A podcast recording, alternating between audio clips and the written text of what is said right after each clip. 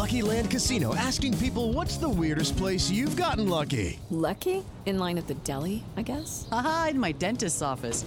More than once, actually. Do I have to say? Yes, you do. In the car before my kids' PTA meeting. Really? Yes. Excuse me, what's the weirdest place you've gotten lucky? I never win and tell. Well, there you have it. You can get lucky anywhere playing at LuckyLandSlots.com. Play for free right now. Are you feeling lucky? No purchase necessary. Void where prohibited by law. 18 plus. Terms and conditions apply. See website for details.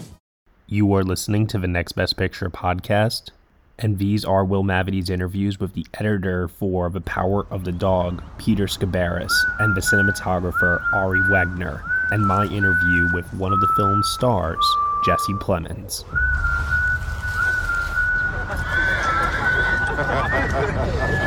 All right. So, um, first off, you know, you've been um, David Michôd's kind of longtime editor. So, how did you get teamed up with Jane?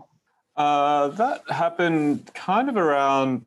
I think we'd maybe just finished The King, and you know, Sydney's a pretty small place, and everyone knows each other. I'd never actually met Jane, but uh, David and Jane known each other for quite a few years, and and David, um, I heard this story much after getting the gig, but uh, David was telling Jane how how fantastic I was and how um, how much fun he'd had working with me, and yeah, and then uh, it just kind of happened. he was right. so, I guess we should just kind of go ahead and say I think the only way to really discuss your work in this film effectively is to acknowledge to anyone who's going to be listening to this that there's going to be some spoilers because you know I can only ask you about my favorite parts if we do that film's a puzzle box. There's lots of clues. I guess the big twist in this film, it's all building up to, is that Kodi Smit-McPhee's character infected Benedict Cumberbatch with arsenic, right? With uh, anthrax. Not arsenic, anthrax, yes. Yeah, correct, yeah. So uh, why don't you just kind of go through the process of laying those puzzle pieces to kind of sneakily build that reveal? Yeah, I mean, you could go all the way back to the opening voiceover where Pete's talking, Peter's character's talking about, um, you know, uh, he will save his mother. If, what kind of man would he be if he didn't? Kind of. Um, so, like, that's actually the first clue, which is literally before picture starts rolling. So it's right, right at the very beginning, uh, and then from there, it's you know, Pete's really obsessed with medical books and his father's medical books and his kind of dissecting rabbits. So. that seems so funny. You know, he's um, practicing to be a surgeon. So it was it was kind of there were actually a lot of clues, but but I think the story of Phil and Peter kind of getting to know each other and coming together, and it's such an ambiguous kind of turns into quite an ambiguous, dangerous love story. Um, mm-hmm. And we knew that would be so well. We hoped that would be so kind of interesting and um, enthralling that you would actually not really be thinking about the clues while you watch them and only would wind back in your head when when the final reveal happens. And i, I feel like that um, shot on the bed with the rope kind of caressing the rope with um, gloves on is kind of like the perfect kind of um, bringing it all together uh, when he slides the rope under the bed. So but it was also really important that when the reveal happened that it was kind of mixed feelings and there was a there's a love in there and a kind of yeah we wanted it to be really complicated. We wanted that feeling to be a complicated one for peter's character. There's a love there and but there's uh you know phil kind of has through his actions kind of dug his own grave in a sense. Yeah. um but it wasn't you know it's not like peter is essentially it's kind of like good fortune and prepar- and preparation coming together for the plan to work. so we see the preparation and and uh, Rose kind of giving away the hides is the is the good fortune because it kind of brings Phil's world totally undone, which um, puts him in a vulnerable state where Peter can kind of put his plan into action the scene where we see Peter go out, and I guess that's when he gathered the anthrax, uh, is kind of early in the film, isn't it? It's not that early. It happens right after. Um, so Pete, Pete and Phil have they've had two scenes where they're actually speaking to each other. Everything else before that, they're quite distant, except for the very beginning of the film. It's right after Phil brings him in and puts him on the saddle and says, "Sitting there, you'll you'll uh, learn everything you need to know about riding." Uh, that saddle belonged to Bronco Henry, the greatest rider I ever knew. Um, so it's kind of when they're just starting to come together, and Pete's learning how to ride, and Phil's kind of treating him like you know tough love, kind of you know fall off, get back on the horse kind of thing. So Phil's not really that friendly to him at that stage. Uh, so it's just after Phil kind of realizes that this kid's got a little more going on with seeing the dog on the hill and um, all that stuff. So it's kind of in the build up to the to the final final act, I guess. This uh, this this film's kind of got five acts in a in a sense, so it's um, kind of an unusual structure. Well, I was going to say because, like, you know, because the film isn't structured necessarily in the traditional Hollywood three act structure, um, I guess that gave you a lot of liberty to choose where you were going to put certain scenes as Jane shot them. Did this film transform a lot in the edit compared to how it was scripted or how it was in the uh, book? Yeah, it did. It didn't, you know, it was kind of there's lots of small changes. I mean, the the points of view and the ship, like each chapter being a point of view. I mean, the chapters weren't there in the script. Essentially, that was something we came up with as a as a signal to the audience to like embrace the um, shifting points of view. Like it would just help a lot in getting just uh, signaling that okay, we're going to be thrown in. There's a big time jump. Um, you know, the next thing isn't going to follow on exactly from the previous. Whereas when we were doing it with like a dip to black or a, a much smaller signal, it, you could feel that oh, okay, there's going to be some confusion here. It's going to be a little harder to follow. But um, so that was that was a big change. I thought that structurally gave it real definition, and, and it, it kind of just made it so much easier to to follow and and to embrace the um the slightly unorthodox, uh, more literary kind of yeah. structure, I guess. So there's a couple scenes I just love in particular. Probably my two favorites in the film are the one in the barn right before uh, Benedict gets sick and then also this great scene where they have dinner guests over and it's just incredibly stretched out and awkward. So why don't you tell me a little bit about constructing those two scenes? Because the editing really makes the, the, tension work in both of those. Yeah, they're two of my favorites as well. So uh, I'm glad you like them. well, the, the dinner party, we actually had so much more of that scene. We had a, a whole you know, actual dinner party, uh, whereas we kind of chose to come in right before Rose is asked to play the piano, just because that's where it got really interesting, essentially. Right. Um, but that was also the last scene I received right before um, the shoot got shut down for COVID. That was the last scene shot, so it was a little. You could feel hopefully plays into the kind of performances. But it was a weird day because you know it's like everyone knew that something bad was going to happen that day. In, in terms of like, is this are we still going? Is it you know like what the hell's happening? So um, it was uh, yeah, you could feel the tension in the in the, in the dailies, and I I thought Kirsten's so great in that scene. Um, so good. Yeah, so incredible, and and George and uh, you know Jesse's so fantastic as well. Kind of pushing her to um, play play something when he knows she doesn't want to. in a great um, insensitive husband moment.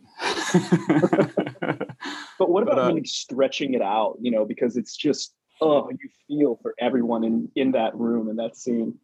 Yeah, we we kind of we chose to actually play that quite wide actually, and really feel the room and the walk uh, over. We we had a lot of coverage there, and we did have versions where we kind of cut around to see her sit down at the piano and then kind of shuffle and get ready. And it kind of built a different type of tension. What we realized it did was when Phil walks into the room, we'd kind of gone too far. Like that, mm-hmm. you know, there was a release. Like we'd we'd we'd built the middle up too much, so the end wasn't working anymore. So so we kind of stripped it right back. So the only real close up we use at the piano is the the fingers on the keys, and I love that performance. Um, we kind of added a double a double piano hit to make it sound even kind of more like jarring than it was on the day. Um, and then and then there was just that great shot of the governor and George and the old lady and old gent and governor's wife just not reacting and sitting there. It was, it, it, was it was really about like how long can we how long can we hold this was really the question. It's kind of essentially about really careful structuring, keeping it as simple as we could. We kind of used as few shots as we could, but held them as long as we could. Uh, was was really where we ended up and where we felt it was the strongest. And also just so that when Phil comes in, we hadn't gone too far uh, and then he could really, and I really love the end of that scene. I think um, Benedict's incredible with the whistling as he leaves, okay. and just really, and she kind of gets abandoned there too by everyone, which was we could have played that close, but we really love that angle where you could just see everyone walk past yeah. her and just abandon her to to Phil essentially, and uh, and Phil could really just kind of you know drive it home the embarrassment of it all and the kind of you know it's it's really a huge it was a huge thing for us to make sure that's essentially the start of Rose's drinking. So right. we kind of we we needed that to land in a really particular way in a really emotional way for her. Yeah and I, I I think we achieved what we were hoping hoping to do. And talk to me about the barn scene because that's so good. The barn scene is you know it's it's kind of like yeah it's the big scene. there was there's a lot to that one. I mean, I actually like to think of it as that bard scene starting on that pan over the hills um, after after Pete's brought over the hides to Phil, and he's he's said that he's going to make rope tonight, and it's going to be their moment together, you know, alone in the barn at night. Um, we kind of wanted to go somewhere really a little abstract and a little atmospheric, and and we found that shot of the hills um, in our giant collection of kind of um, atmospheres and landscapes and textures. Uh, and that that shot just had such kind of power on its own. It had so much mystery to it. There's so much, yeah. so much in the shadows, and there's so much texture. And it kind of the longer you hold it, the more abstract it becomes, and kind of allows you to kind of go to places in your mind that you probably wouldn't with a different type of landscape shot. So that was that was kind of the beginning of it. Uh, finding that shot really just set the tone for what was to come in a way. It was kind of hypnotic kind of move yeah. in the camera as well. And then we we discovered that we really wanted to have a little something from Phil, which was we went through all our macro shots in the film that we had, and we had this great shot of Phil rolling a cigarette with one hand that we hadn't used anywhere else, which was shot for a really early scene when George goes into the barn looking for Phil, um, much earlier. So, so we um, we brought that in before Pete walks into the wide with the bucket and kind of enters the space, and Phil kind of brings him in. And then there was this. There's a great like the actual shot of the hands going into the bucket, which is the which is the murder weapon, which is the murder weapon. Yeah, and blood comes out, you know, and there's like blood in the water. It's kind of like a horror shot, but yeah, I I think on first watch, it's it's you know it's it's subtle, hopefully enough that you just take it as it is, but on second watch, it's kind of the you know it's the moment of infection. Right. uh, and then there's a great shot of Peter kind of looking down, which which again we were kind of always thinking in this scene like of of a second viewing that that shot of him looking down at Phil, um, you know, working the hides, hands in water. On second viewing, I think is almost like a horror shot.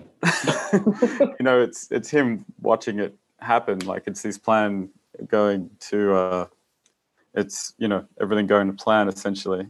But we really there's a love story kind of building at the same time. It's kind of this um, incredible kind of sexual tension building between these two men, right? Um, which is the way you see it the first time. I hope uh, you know. so, so there's all these like really layered performances happening, and that shot we kind of we wanted a tiny bit more. So we actually this is getting very technical in the in a craft sense. We just no, I like this. this okay, cool. We held the eye line Pete's character just shifted the eye line, so we needed like an extra five frames. So we just kind of um, just in post, just kind of shifted the eye line back and kind of held it in a really um, particular way, and to to really enhance the gaze and yeah, from from there it becomes really hypnotic with Pete watching the rope, and uh, you know, it's um, it's just this very slow kind of dance that happens between the two, and and we really strip back the dialogue there to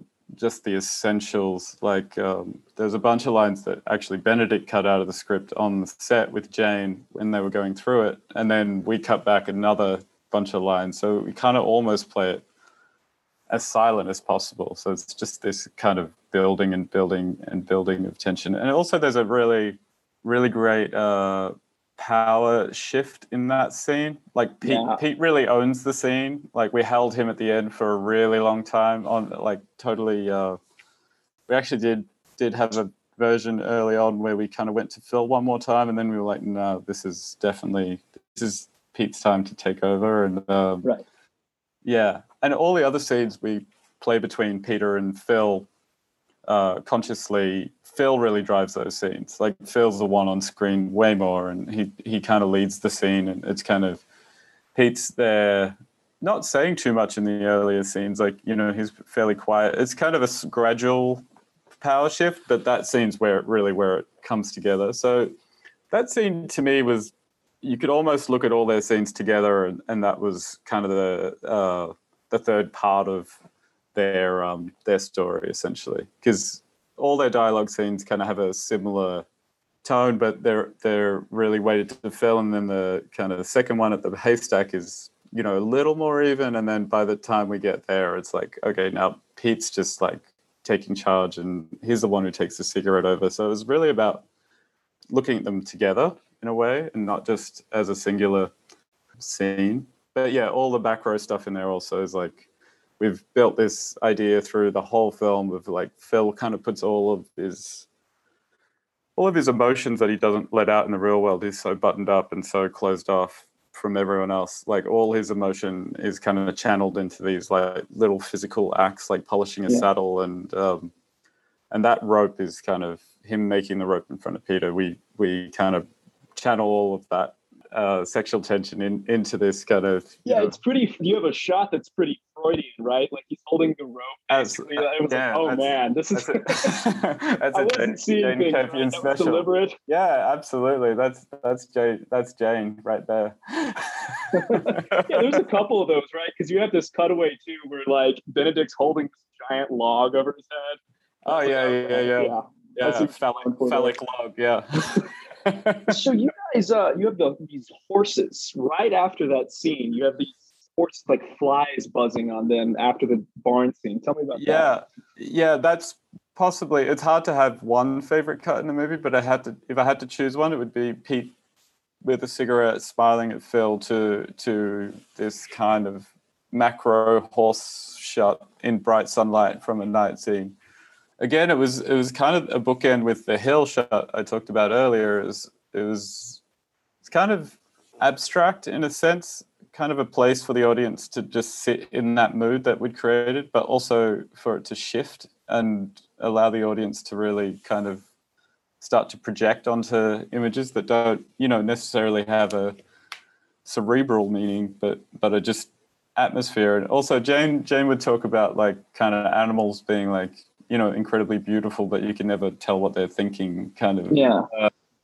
which kind of adds and uh, yeah it's we found those shots actually in the covid break when the shoot was just about to start up again jane asked me to cut a reel together um, to get the crew back into it and get them excited and, and um, kind of show them what we'd done so far and, and you know get them excited about what was to come. Uh, and and those horse shots, I, I I was going. I don't think Jane had seen them by this stage, because they would kind of be unit, you know, run and gun, kind of grab stuff here and there, and um, right.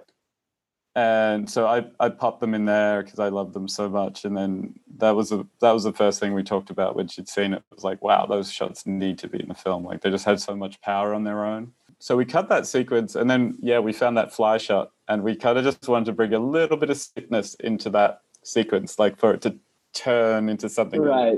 Sinister itself. Yeah, yeah, yeah. I, I, thought that was so good. Yeah, yeah. Um, there's a couple other. We're about to run out of time, but there's a couple other cutaway shots I was intrigued by. You really linger on the shot of like the blood once it's dripped onto the weeds after he cuts his hand. was there symbolism intended there? You think beyond just showing up, this is when he's going to get cut because later he's going to put that cut in the. Uh, I mean, I I think if you see blood, like we really purposefully actually showed the blood first before we showed the cut, which is something we kind of do a lot to to always be like a few steps ahead of the audience. So it's kind of like you take it as something first. So I guess it had a very practical reason, but there's also just something about a shot of blood hitting grass, hitting bright, bright yellow wheat that's uh, you know it kind of burns into your memory. It's like one of those striking kind of um, combinations of colors and, and um, you know just has a visceral effect on you. Um, but we also did that with Thomasin's reaction to Pete cutting the yeah. uh, the rabbit open. Like we played the reaction first, and then only played the reveal like after the reaction had completely finished. So we kind of were playing with because usually you'd kind of go boom, show the thing, and then reaction, and then you know. But we were really playing with um, expectation of and and holding back and always being a little ahead. So that was that was another one of those moments, which I think has far more just a different psychological effect on on the way you watch it. Oh yeah, my audience is dying at that moment. She's just like, "Oh my god!" He seems like vivisected the rabbit. It's so funny. Um, and then the last one is uh, you, you go back to him playing with the comb, with Peter playing with his comb a lot, and you have all these protracted close-ups of that. That seems important. Tell me about the comb decision. Yeah, I mean, the comb was something we we kind of first. It, it's a little tell for Pete that that there's more going on than he shows. I mean, he's such a kind of closed book in a sense. He's kind of, you know, he's a kind of disarmingly blank character at times. Like, uh, you know, kind of oh, doesn't yeah. really emote. But that the comb was a device because the first time we see him use the comb is actually uh, tearing up after Phil and his boys mm. made fun of him all day. And so we kind of started that as so yeah, that's the first time we see it, and we know it's kind of related to his emotion. So it's it's, it's a sense of showing that he is an emotional being throughout. Plus, it's a really annoying sound, which kind of really stay, stays with you. You know, it's like one of those fun um, for an editor. Those kind of devices and sounds are so fun to play with. You know, because they kind of add add a sense of um, it's like an internal pace to a shot, and uh, yeah, and yeah. So it was it was really fun from a craft point of view, but but it was a yeah definitely a sense of uh, communicating that there was an internal emotional world going on that we weren't necessarily privy to. Did you ever think about ending it elsewhere than on the particular scene and shot that you did, like with him looking out the window afterwards? We did actually. We had we had a shot of his medical book that had um, it's kind of like a slow a slow pan across his books, uh, and it ended on a definition of anthrax. Mm. Um, and we did actually go back and forth, going like, "Do we need this?" It was kind of like, you know, some some people in the audience would probably appreciate like a really clear, like, okay, this is what exactly what happened.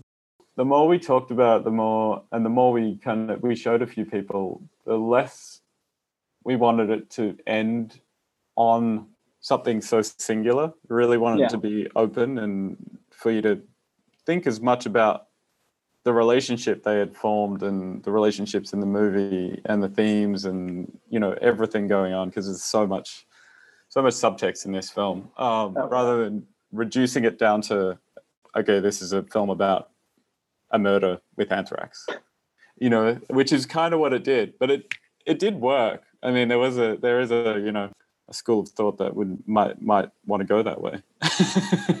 you know, I, I think the kind of the ambiguity works better this way. It's pretty obvious given like they, you know, they say like you never handled like livestock and then it cuts to Peter. It's like, oh okay. yeah. I mean, I've definitely come across a few people who didn't quite get it because they were so caught up in the relationship that was forming in the and the love story. So, but you know, it's like we we definitely we talked about like a second viewing, and we we hoped it'd be the kind of film that would would get watched multiple times. And Netflix yeah, I can't wait to watch this thing again so I can like. Yeah. you know, like until we talked, I didn't realize the moment he puts his hand in the bucket was the exact moment that he gets infected. So now I'm like, yeah, I mean, it's that whole scene, but that's the that's definitely the kind of the big one of the big moments. Yeah, it's probably if you would trace it back to a singular moment, that would probably be it. I'd say. this is fantastic talking to you about this. There's so much to unpack in this movie. So thank you so much for taking the time, and I, uh, I hope you and the film show up throughout the awards conversation because this is banging work. Oh, thanks so much, man. Appreciate it. Appreciate the time too. It's just a man, Only another myth.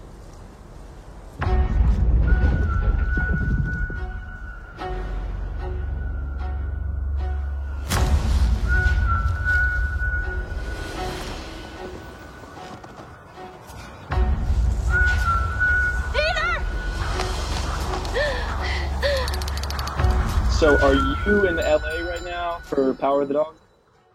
Yeah, I am very much in LA. So, I guess your body clock is just like, Ooh, or are you fully based here now? No, I've kind of been. Uh, I haven't been back to Australia for a long while. I've kind of been. I did a film in Dublin, um, and then, yeah, then we came to the US for for this basically. So we've kind of been just on a, a wild tour. Um, you're on the new uh, the new Emma Don- Donoghue movie, right? Yeah, yeah, yeah, yeah. The Wonder. So yeah, I'm very excited about that. Have you read the book? No, I haven't, but obviously I, I love The Room.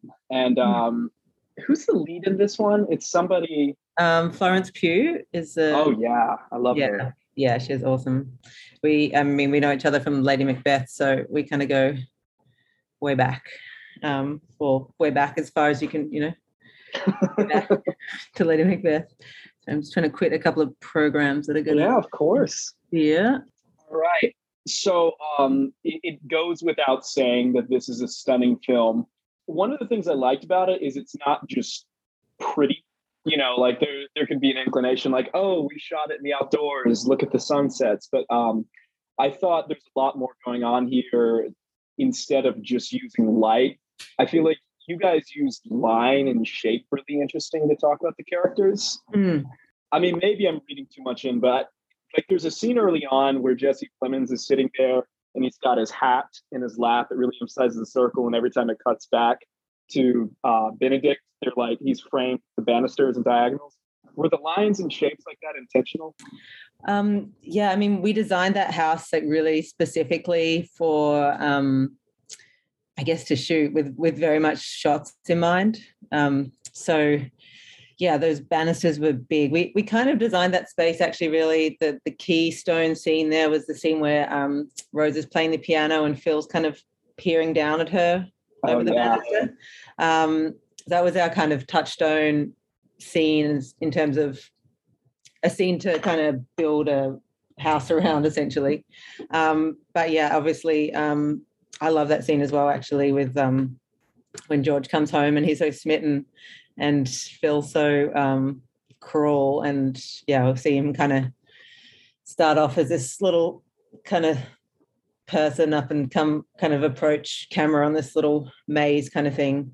But yeah, I mean, the other thing I guess we loved playing with was silhouettes and mm. um, having those kind of dark banisters um, and the dark uh, yeah, it's a beautiful space for doing that. And I guess there's other things that maybe you see in the barn with the doorways and the silhouette. Um, scene where Phil and Peter are Peter's on the saddle for the first time. That's kind of silhouette um, theme as well. And and I guess Phil as a character is such a great silhouette in himself. He's got these kind of woolly legs and the hat um, and very buttoned up tight. He's kind of like half man, half animal. Um, yeah, we're very much uh very much trying to make a, a monster movie in a way, like the, mon- the monster in the house kind of um thing. So yeah, the house was huge, uh huge part of that. And we designed it really definitely in very close collaboration with Grant Major, who's our incredible production designer.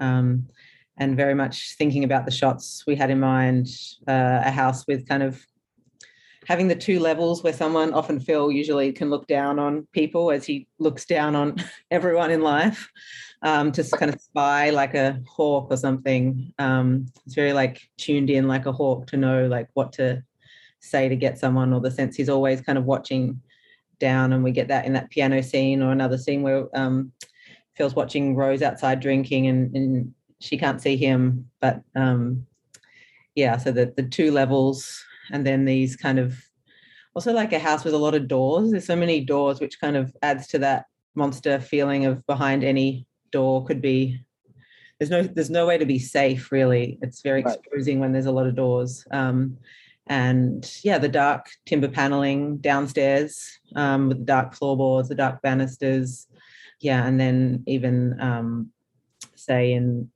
rose's room this kind of very it doesn't have as much darkness in there there's like overwhelming floral kind of Mm-hmm. that room's like a kind of it's so overwhelming in there it's like there's so many things and this pinkness and this kind of femininity that's um not actually a refuge it's kind of uh yeah Oppressive. overwhelming yeah it's oppressive um like this visual um overwhelm in that room. And again that was grant's um i guess grant and jane. Jane was really specific about wallpaper like what kind of wallpaper she wanted. And we searched high and low for the perfect wallpaper and maybe thought of finding some amazing old vintage wallpaper that somehow might still exist. But we actually ended up um, designing all the wallpapers from scratch and kind of having them made just to get that right level of you know floral intensity. Um, and there's some very a bit more subtle wallpaper going in on peter's room and in, in the brothers room as well. Um, yeah everything everything was designed for very specific kind of um, effect Hey guys, it is Ryan. I'm not sure if you know this about me, but I'm a bit of a fun fanatic when I can. I like to work, but I like fun too. It's a thing. And now the truth is out there. I can tell you about my favorite place to have fun Chumba Casino. They have hundreds of social casino style games to choose from, with new games released each week. You can play for free anytime, anywhere. And each day brings a new chance to collect daily bonuses. So join me in the fun. Sign up now at chumbacasino.com. No purchase necessary. Group. Void were prohibited by law. See terms and conditions. 18 plus. History is complicated. The story of human progress is long, messy, and riddled with controversies big and small. On Conflicted, we dive headfirst into history's most infamous events and contentious figures. We try and untangle the good from the bad, the fact from the fiction, and the monsters from the misunderstood. Was Genghis Khan a murderous butcher or a civic pioneer? Did the Allied powers go too far in firebombing the German city of Dresden at the twilight of World War II? And how did the Marquis de Sade acquire such a sinister reputation? And was any of it true? These are just a few of the tough questions we wrestle with and investigate on Conflicted. So if you love history or just enjoy a good story, please join me, your host, Zach Cornwell, for a fascinating new topic each and every month. Conflicted, a history podcast, is available on Spotify, Apple, or wherever else you get your podcasts. I hope to see you soon.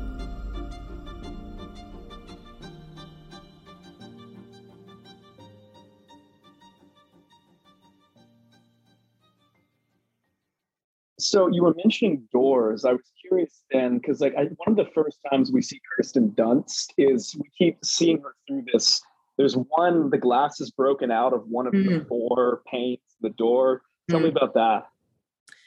yeah that um that uh, i guess that set that that location which we called the red mill which is where we first meet rose um where we find her as this kind of very capable strong woman who runs a business is a single mother um cooks cleans does everything and is very you know social and an entertainer and a host and so yeah that little window was a I guess it's in the script about the the sight lines. The sight lines in general in this film are really important, and again, really designed as to who sees which spaces connect visually. Um, and we had a lot of conversations about the door, how it would swing, and and how how we could have that kind of peephole into the the public space and back into the private space. Um, yeah, I really love those shots of Rose. Um, we see her kind of the the repetition, I guess, in, in the shots, her kind of I think there's repetition. There's one particular moment where you see her kind of really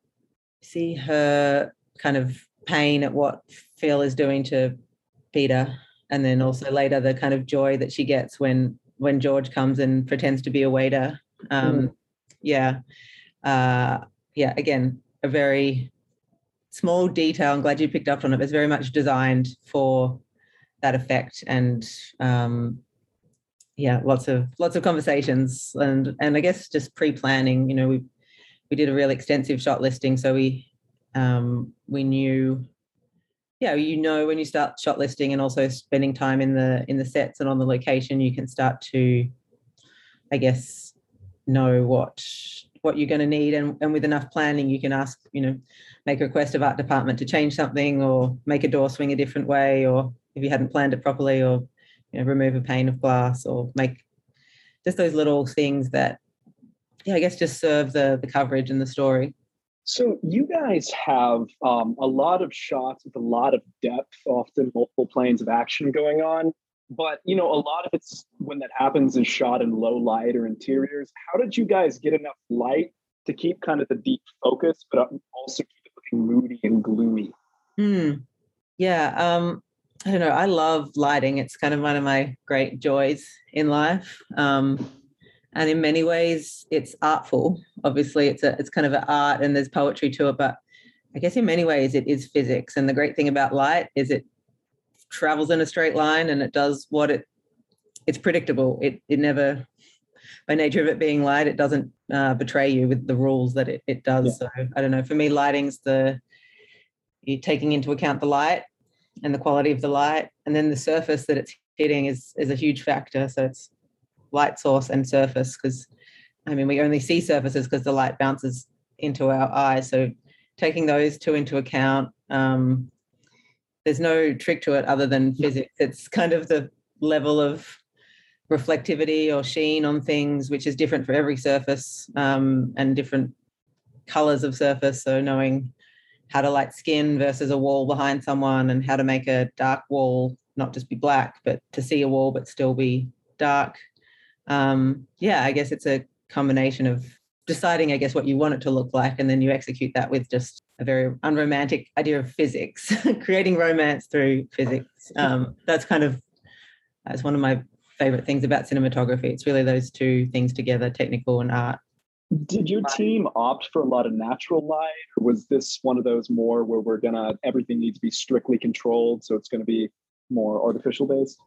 Well, the so we built the house exterior on location, um, and then the interior is all in studio. So, I guess in studio, um, by definition, there's no such thing as natural light. So, yeah, interiors are very much lit, um, but I'm not someone that ever really uses lights outside. So the exteriors are more bounce, bounce and neg, and then also just being on the being in that location for long enough to know get to really know the light obviously the sun path and then the weather conditions and the um, yeah when you spend enough time in a place you you know what it's going to look like at 4 p.m looking this way or this and you can kind of i guess create the schedule accordingly and and know um, if you need to pivot and yeah again planning and planning and understanding of light um, again something i really love or even something like say the remember the scene where Phil and Peter are talking. Um, there's a big haystack.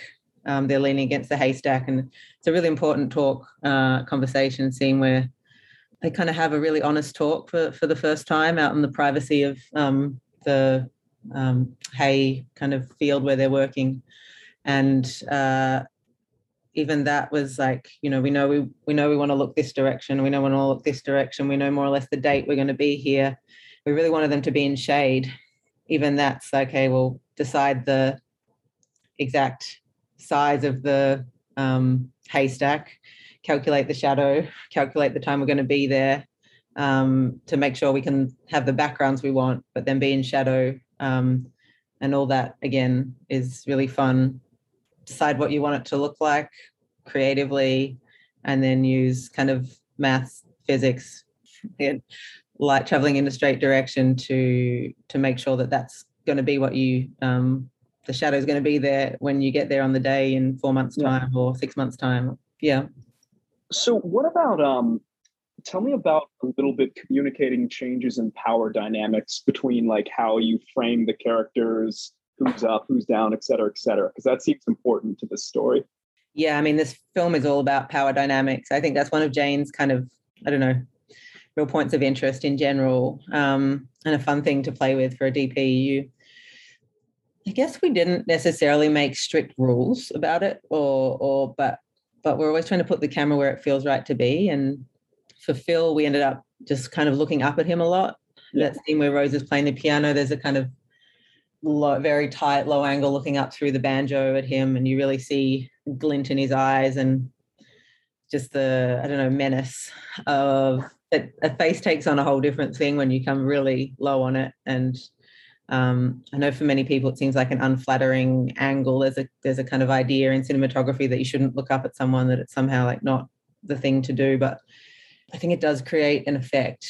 Um, I disagree actually that it's not good to look up on people. I'm kind of a short person, so maybe I'm just used to looking up at people more. But um, I love that angle. I also love uplighting. Um, we did do a lot of uplighting on Phil, like kind of bounce off the ground up into his face. And for me, I love what that does. Kind of you get the light hitting the, the top of the eye socket, get eye light in the bottom of the eyes. Um, I guess as well when you've got hats and stuff, um, you want to kind of bring the light up underneath, and it, it does add a kind of I know that monster. Yeah, it's all come becomes part of it. So a lot of the time with light fill from below, and yeah, and then I guess it's all in that design and the and the script. I mean, the script also has these scenes, like I was saying, of Phil looking down um, on on Rose mostly, I guess. Um, so yeah, a lot of lot a lot of um, power dynamics um, to investigate. And then obviously, um, I guess Jane wanted there to be a lot of visual symbolism too throughout. It's it's very Freudian, right? Like Benedict is framed often, I guess, to have a lot of phallic symbols, right? He's got the giant log, and then you guys frame the rope around like that's mm. deliberate, I assume.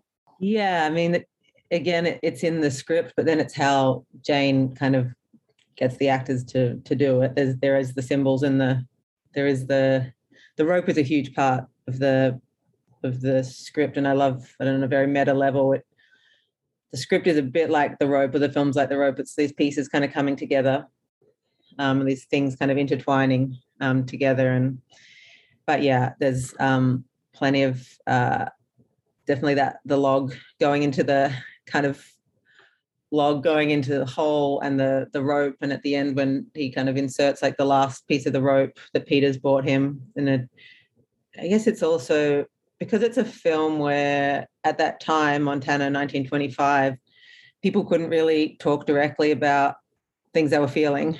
Um, right.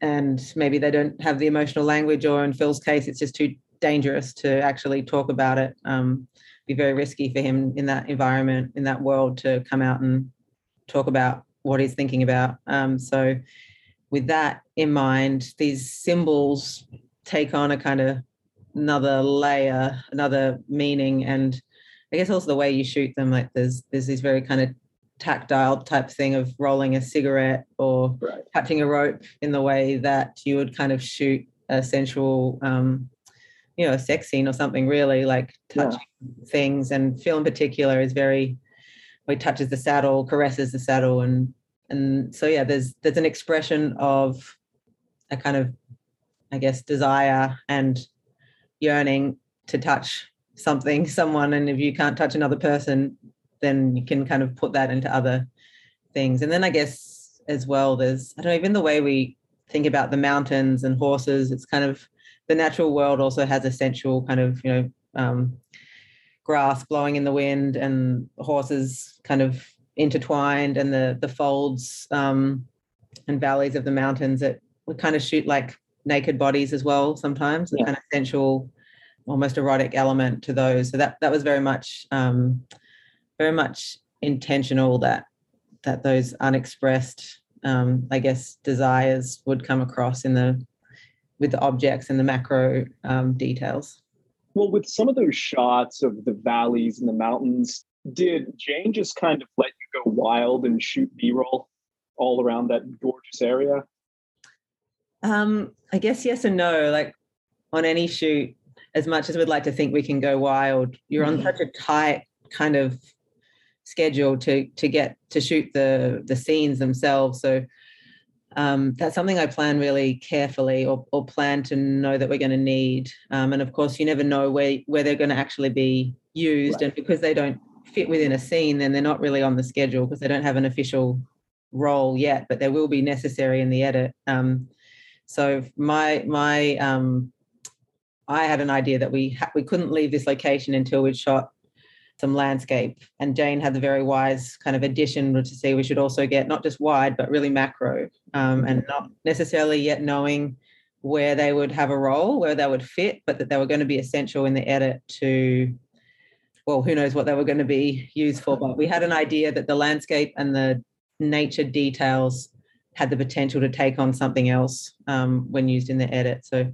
the way I did that in terms of it wasn't quite going wild. It was kind of almost the opposite. We spent, I guess, almost a year prepping the film, and during that time, made multiple, multiple trips to this location, and and took probably thousands of photos of these places. And I, I have like a GPS kind of tracker on my camera, so when I take a photo, it kind of has a GPS coordinates, so you can always find that spot again. So I guess when I got to the end of prep, um, I basically made a best of of maybe the top 20 kind of favorite shots um, with GPS coordinates and then the kind of time of day or the kind of weather conditions we were looking for um, to capture that particular um, vista. And then we would basically try and within the day, you know, either be opportunistic and because you know the place, you can feel like, okay, it rains you know what happens is it rains and then when the sun comes out if it's the right time of day this thing happens. So you know if it starts raining you could say okay get hopefully b camera to break off give them very specific coordinate and hope like hell that that weather thing's going to happen. Um, and yeah i think we pretty much got all of them. It was kind of like a shopping list to say we've got you know five or six weeks here. Let's try in that time to get all of those amazing photos um, those vistas, and also um, yeah, even for a lot of like all like camera department team were always also on the lookout, and me as well for extra extra things and to I don't know, I love I love when you can collaborate with crew in that way and they're so invested. Yeah. They are also looking out for and, and will come tap you on the shoulder and be, hey, while you're setting up that um, Ronin setup or whatever, I think um, the mountains look really cool. Shall I go shoot a time lapse? And of course, it's like yes, absolutely um, do that. But it's also kind of knowing, engaging crew in a way where they're really understanding the visual style and why you're doing things and how you would want, you know, that central way for things to be shot that um, gets people kind of engaged so that the I don't know, it's also just like such a devastatingly beautiful place that yeah, you're standing there with the camera, you you're really hungry to to use it. Okay, you have such a precise scientist mind for this. Are you ever going to direct, you think? um, it's funny. Um, I guess people ask me that quite often. Um, actually, what I love is writing. I really love um, script work and writing and story is my kind of obsession. I don't necessarily right now have a, I don't know, yearning to direct because I, I guess I can see that with all the directors I work with, you have to want it so much. Like it's such yeah. a you can't just maybe want it. You have to really want it and and have this obsession. So I think if that obsession came to me over a particular story, I would, you know, probably love to. That's why I kind of started film school, did plenty of that and and do really enjoy it. But I also love collaborating with directors and um I don't know. I'm probably right now I'm more drawn to to writing and I do get very involved in the the minutiae of script and you know sometimes trying to yeah contribute like through the visual translation from script to visuals there can be things that that that morph a bit in terms of scenes and stuff and i love kind of working with directors to tease out how to get something across visually um, even if that might mean a small tweak in the scene to make it work even better it's the same scene or it's the same feeling but tweak something in the script and actually visually um, it's stronger or something. So that's my kind of right now anyway. That's my like thing that really gets me. Um, you got one director in particular you would just die to work with. Oh, I couldn't name that. I don't know. I, my name, my my mind always goes blank when anyone asks me like your favorite thing or your favorite. Um, I don't know. I actually love all. What I love is directors. I guess that a singular vision and also kind of I don't know, like executing a a great example of any kind of film, whatever genre, is is inherently so satisfying to watch. Whether that's a anything from a musical or rom-com sci-fi like whenever a direct a great director takes on a particular genre that's super exciting to me. So i i, I don't know just um again and also like super open to all kinds of um yeah i don't i don't really even have a kind of type i guess of, of particular person i love to work with just just that thing of that you know what i was saying about really wanting it just having that burning desire at some point. It's not even a choice. Like it has to happen. The story has to be told. That's what I latch onto. Well, I think I'm about out of time. So uh, thank you so much. The work is just stunning. And uh, I'm pretty sure you're going to get nominated for an Oscar this year. That's really cool. So uh, good luck this season. Thank you. Thank you. Thanks for your great questions as well. It's really um, yeah, great when you get to kind of engage on a really I don't know. You've seen my mind. I like to zoom in on the details. So when it gets detailed, I love it. Thanks so much. I'm glad to hear that.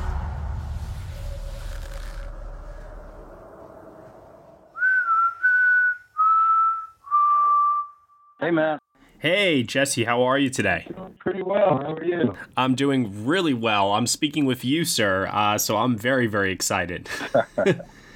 Thank you so much for taking the time here to chat with me today about your work in Jane Campion's The Power of the Dog.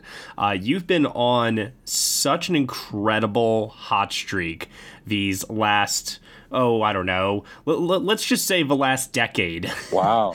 You've just been turning out uh, amazing performance after amazing performance, working with some of the most top tier best directors alive today.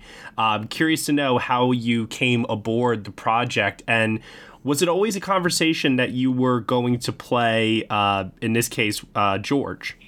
I I first read the script and met with Jane. God, it must have been uh spring 2019, something like that. I had just mm. finished um, maybe 2018. I just finished. Uh, I'm thinking of ending things and uh, read the script and was blown away by it. Met Jane and was blown away by her and and uh, just she showed me a few a few images that she put together for for just sort of inspiration and was just like floored by what she had already sort of come to uh, and that was very early on in the process and she was uh, really only interested in me playing George, and um, and I at that point was sort of trying to find my way into it, and she she in that first meeting, you know, because in reading the script and in reading the book, uh, I, you realize that a large part of uh, information you get about George is through Phil's eyes and it's coming from Phil. And so I was just trying to figure out who he really was underneath, you know, all of sort of Phil's insults. And she referenced um, she referenced Robert Duvall in The Godfather, mm. and that was something that immediately brought me into kind of another dimension, and I totally understood what she meant by that. This sort of quiet strength that he that he that he had in that film, while still being sort of the odd man out. You know, yeah. Then after many twists and turns, where it's like it seemed like the scheduling wasn't going to work, and then a year and a half or so later, Paul Dano fell out, and I was available and jumped at the opportunity. Yeah. That's uh, that's pretty phenomenal, and you get an amazing opportunity here to act opposite uh, Kirsten in this, which I imagine must be such a thrill for both of you uh, to be working together again in this movie. Uh, can you talk a bit about what that is like uh, having your partner uh, be with you on set? Yeah, you know, I, I know Kirsten and I have talked about it previously, but th- that was sort of how we first connected was through working together and it was something that for for whatever reason came very naturally to us. Um, we were able to you know when we were working on fargo you know we'd only known each other for a few weeks but we were able to really sort of cut through all of the nonsense and tiptoeing around you know pitching different ideas and just just really supported and trusted each other very early on and just had so much fun working together and obviously got together a year and a half, two years after that. Mm-hmm. And this was the first time we'd worked together uh, since. So there was a part of me that felt like, well, this should be very easy, but that's always kind of like dangerous territory whenever you are, you know, are, are overly confident about something. And then I think I was kind of nervous the first time we rehearsed in front of Jane, you know, because I, I we had only played these very specific parts, uh, you know, in Fargo. And after the the first rehearsal, after the first take of, of rehearsal, uh, I just felt like, yeah, this is I was correct in that this is going to be very easy and a lot of fun. And it was it was just interesting to to find the new dynamic, um, you know, and and to to already have sort of the hard part you know the the connection underneath it all that was that was sort of built in so it was more just about finding their specific physicality and the way that they relate to each other you know all of Mhm. that it was just it was so much fun That's great. I'm glad to hear that. And uh, working opposite Benedict Cumberbatch in this as your brother Phil, I'm curious to know, other than the bond by blood that the two brothers share, what do you think it is about Phil that George tolerates, is connected to? What is it that you think binds them other than the fact that they're brothers? Because it's it's amazing to me how much George seems to put up with Phil and kind of just let a lot of his outbursts of uh, anger or these insults that you mentioned earlier, like he just kind of lets them roll. Yeah, that was something we we talked a lot about before we started during rehearsals and I don't think it was always that way. I think, you know, the way I'd imagine it, as is the case with most siblings, is it sort of reaches a, a breaking point, and I and I feel like there had to have been an episode where, in in whatever George's way of, of doing this would have been, but where he stood up to him and you know the something something shifted. But to answer your question about what else is is is there aside from blood, I think you know if you if you go through the book, it, it sort of seems like our parents bought this ranch uh, kind of on a whim and like to play like to uh, just for for fun you know not not really with the intention of actually sort of changing their lives drastically but almost like a go play cowboy for a little while and see what that's like because they're wealthy and bored and i think they probably didn't expect for us to take to it in the way that we did. You know i think there might have been a coldness from them where where it was sort of even given how brutal Phil could be, I still think maybe it, it felt like George and Phil uh, and the parents there was there was a, a divide there, and I think as younger siblings do, I think he, he looked up to him immensely, and I think he also knows a side of Phil, a vulnerable side of Phil that is unspoken, but I think George can see where it's all coming from, you know, and I think Yeah. th- there's a uh, not a pity, but a, a, a, an empathy with with sort of the hand he's been dealt in life. Yeah, I was going to ask you as the follow up question. So, just to confirm, you think that George knows that there's something going on with Phil, but he doesn't know specifically uh, what Phil is going through. Well, I think you know, I mean, even in even in the film, the way he talks about Bronco uh, and the fact that he's constantly talking about Bronco, right, you know, yeah. has been for years. You know, I I have my own ideas as to like how much George knows. I do feel like we both looked up to him as sort of a father figure, and then something shifted in their relationship, and I feel like maybe George sort of got cast aside slightly as they as they became closer. And I think yeah whether or not he witnessed something uh, that that wasn't as uh, important to me. Like I said I I did decide but um I think it's that I know a side of Phil that no one else does. And um yeah I, I feel like George kind of you know, even though he's the younger brother, I always looked at him as sort of handling Phil the way you would a child at times, you know, where it's like, yeah, and sort of managing Phil without Phil knowing he's being managed, you know, it, like knowing him so well that he knows what's going to set him off. And, and um, yeah, it's a very, uh, it's a very tricky position. It's a very complex relationship, a, a fascinating yeah. one too. Uh, one that I've seen the film three times, and it oh, always wow. continuously reveals new layers to me. But there is this unspoken bond that the characters share with one another. That, like you said, maybe you get it from reading the book. Maybe you can just get it by having conversations with other people and how they interpret it. And I think that's what makes it all the more fascinating uh, to watch. The two of them sharing a bed together, uh, you know, before Rose comes into the picture.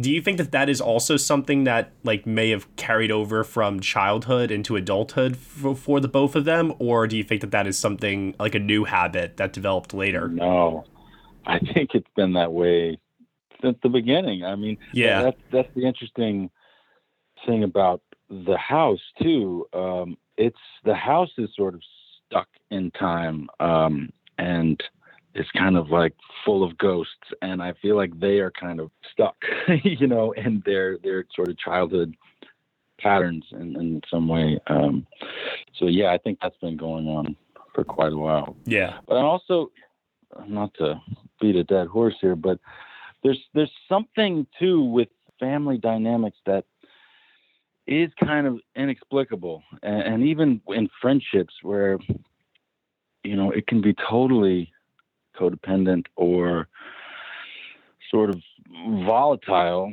the, the dynamic, but sometimes it's, you know, hard to escape. Like there's a, there's a, uh, a film that I grew up watching over and over and over again called Lonesome Dove. And oh yeah, Robert Duvall and Tommy Lee Jones. They're like in this old married couple that are constantly bickering and at the same time they're inseparable you know and there's something that i feel like that's the way that george and phil were for a long time. And at the beginning of the film even before rose enters the picture i think i think something has kind of soured a little bit. And with with both of them and for different reasons you know. And what kind of once worked well enough is no longer working you know. Mhm uh, at the end of the film, and by this point, uh, I, I will have a disclaimer for spoilers. So if uh, people have gotten this far and they haven't seen the film, they probably should stop here. But I want to know from your point of view, after Phil is gone, George now has this new life with a woman that he loves. He has full control over the business. Do you think that there is a sense of relief that Phil is no longer in George's life, or do you think that he is really sad and does indeed miss his brother? Well, I think I remember Jane and I having kind of conflicting opinions about that. And I think, you know, I've talked to plenty of people where it's the hardest thing to admit, but someone passes that has, has really, uh, it's been a difficult relationship in their lives, there is that that feeling of. Uh, I think it's a mix of of a lot of feelings. I think if he feels that way, he probably feels guilty for feeling that way, you know. But I think talking about those those ghosts in the house. I mean, I, I, I imagine stepping foot in that house. Uh, it, it must feel completely different. And Phil sort of saw other people's happiness sometimes as as like a, an attack towards his lack of being able to have that that same happiness in his life. And so Mm-hmm. I think it was it was a a lot of feelings, but I I do think relief was probably one of them. Yeah. It's it's so fascinating and like I said before, you can watch this movie multiple times, get different interpretations from it. So just even hearing your own take on it, whether it's, you know, what we're really supposed to feel or not, I just love hearing that different perspective. So thank you for sharing that. Yeah, of course. As I mentioned earlier, you're having uh, quite an amazing career at this point, just starring in all of these Best Picture nominees, working with all these amazing directors. Most recently, now uh, like Jane Campion here with Power of the Dog. Um, I would be remiss if I did not ask you how are things coming along with Killers of the Flower Moon because Scorsese's my f- favorite director of all time. yeah, I hear you. Um, it was, you know, just just as this was thrilling to sort of step into this to this novel that that was so brilliant that I'd never I'd never you know heard of before. It, it was so it's so hard to find words that that live up to the actual experience. But I mean, just thinking about the fact that this is a true story and one that has has sort of been buried for all of these years, um, and to be shooting in the location where it all transpired so many you know 100 years ago there was definitely i know everyone felt a, a, an enormous responsibility to get it right you know obviously it's a film and you're not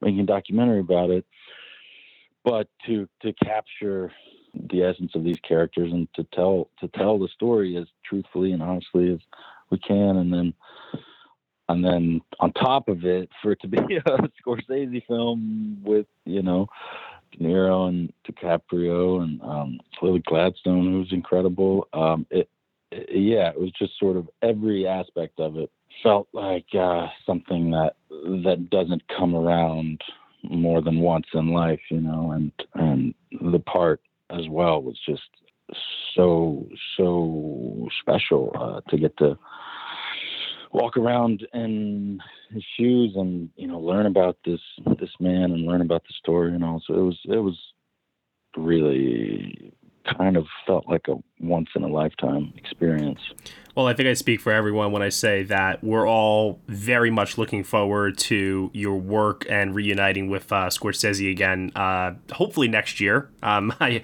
you know, I'm sure they're doing uh, a ton of work on it right now, but fingers crossed we'll see it. Uh, hopefully this time next year for Killers of the Flower Moon. Anything else do you have coming up in the future that you're working on right now uh, that you're allowed to share with us? Well i'm doing this this hbo miniseries right now in austin called love and death Nice. which has been a lot of fun.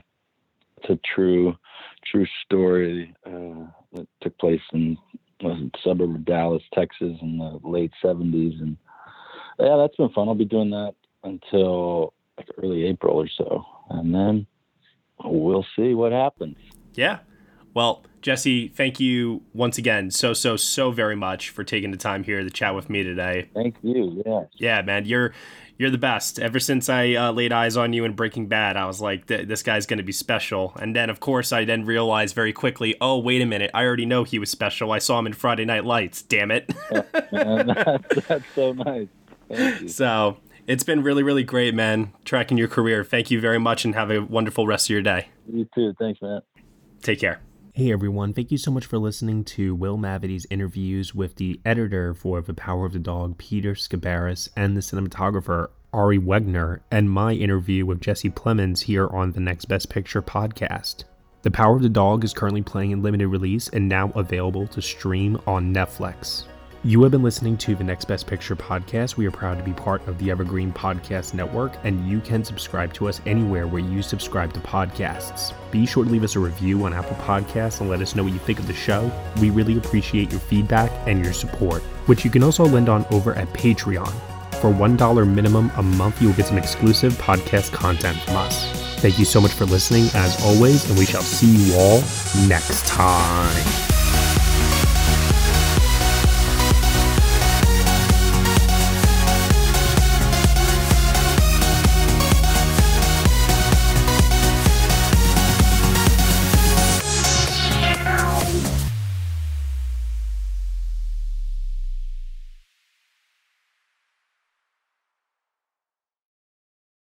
Guys, it is Ryan. I'm not sure if you know this about me, but I'm a bit of a fun fanatic when I can. I like to work, but I like fun too. It's a thing. And now the truth is out there. I can tell you about my favorite place to have fun Chumba Casino. They have hundreds of social casino style games to choose from, with new games released each week. You can play for free anytime, anywhere. And each day brings a new chance to collect daily bonuses. So join me in the fun. Sign up now at chumbacasino.com. No purchase necessary. Group. Void were prohibited by law. See terms and conditions. 18 plus.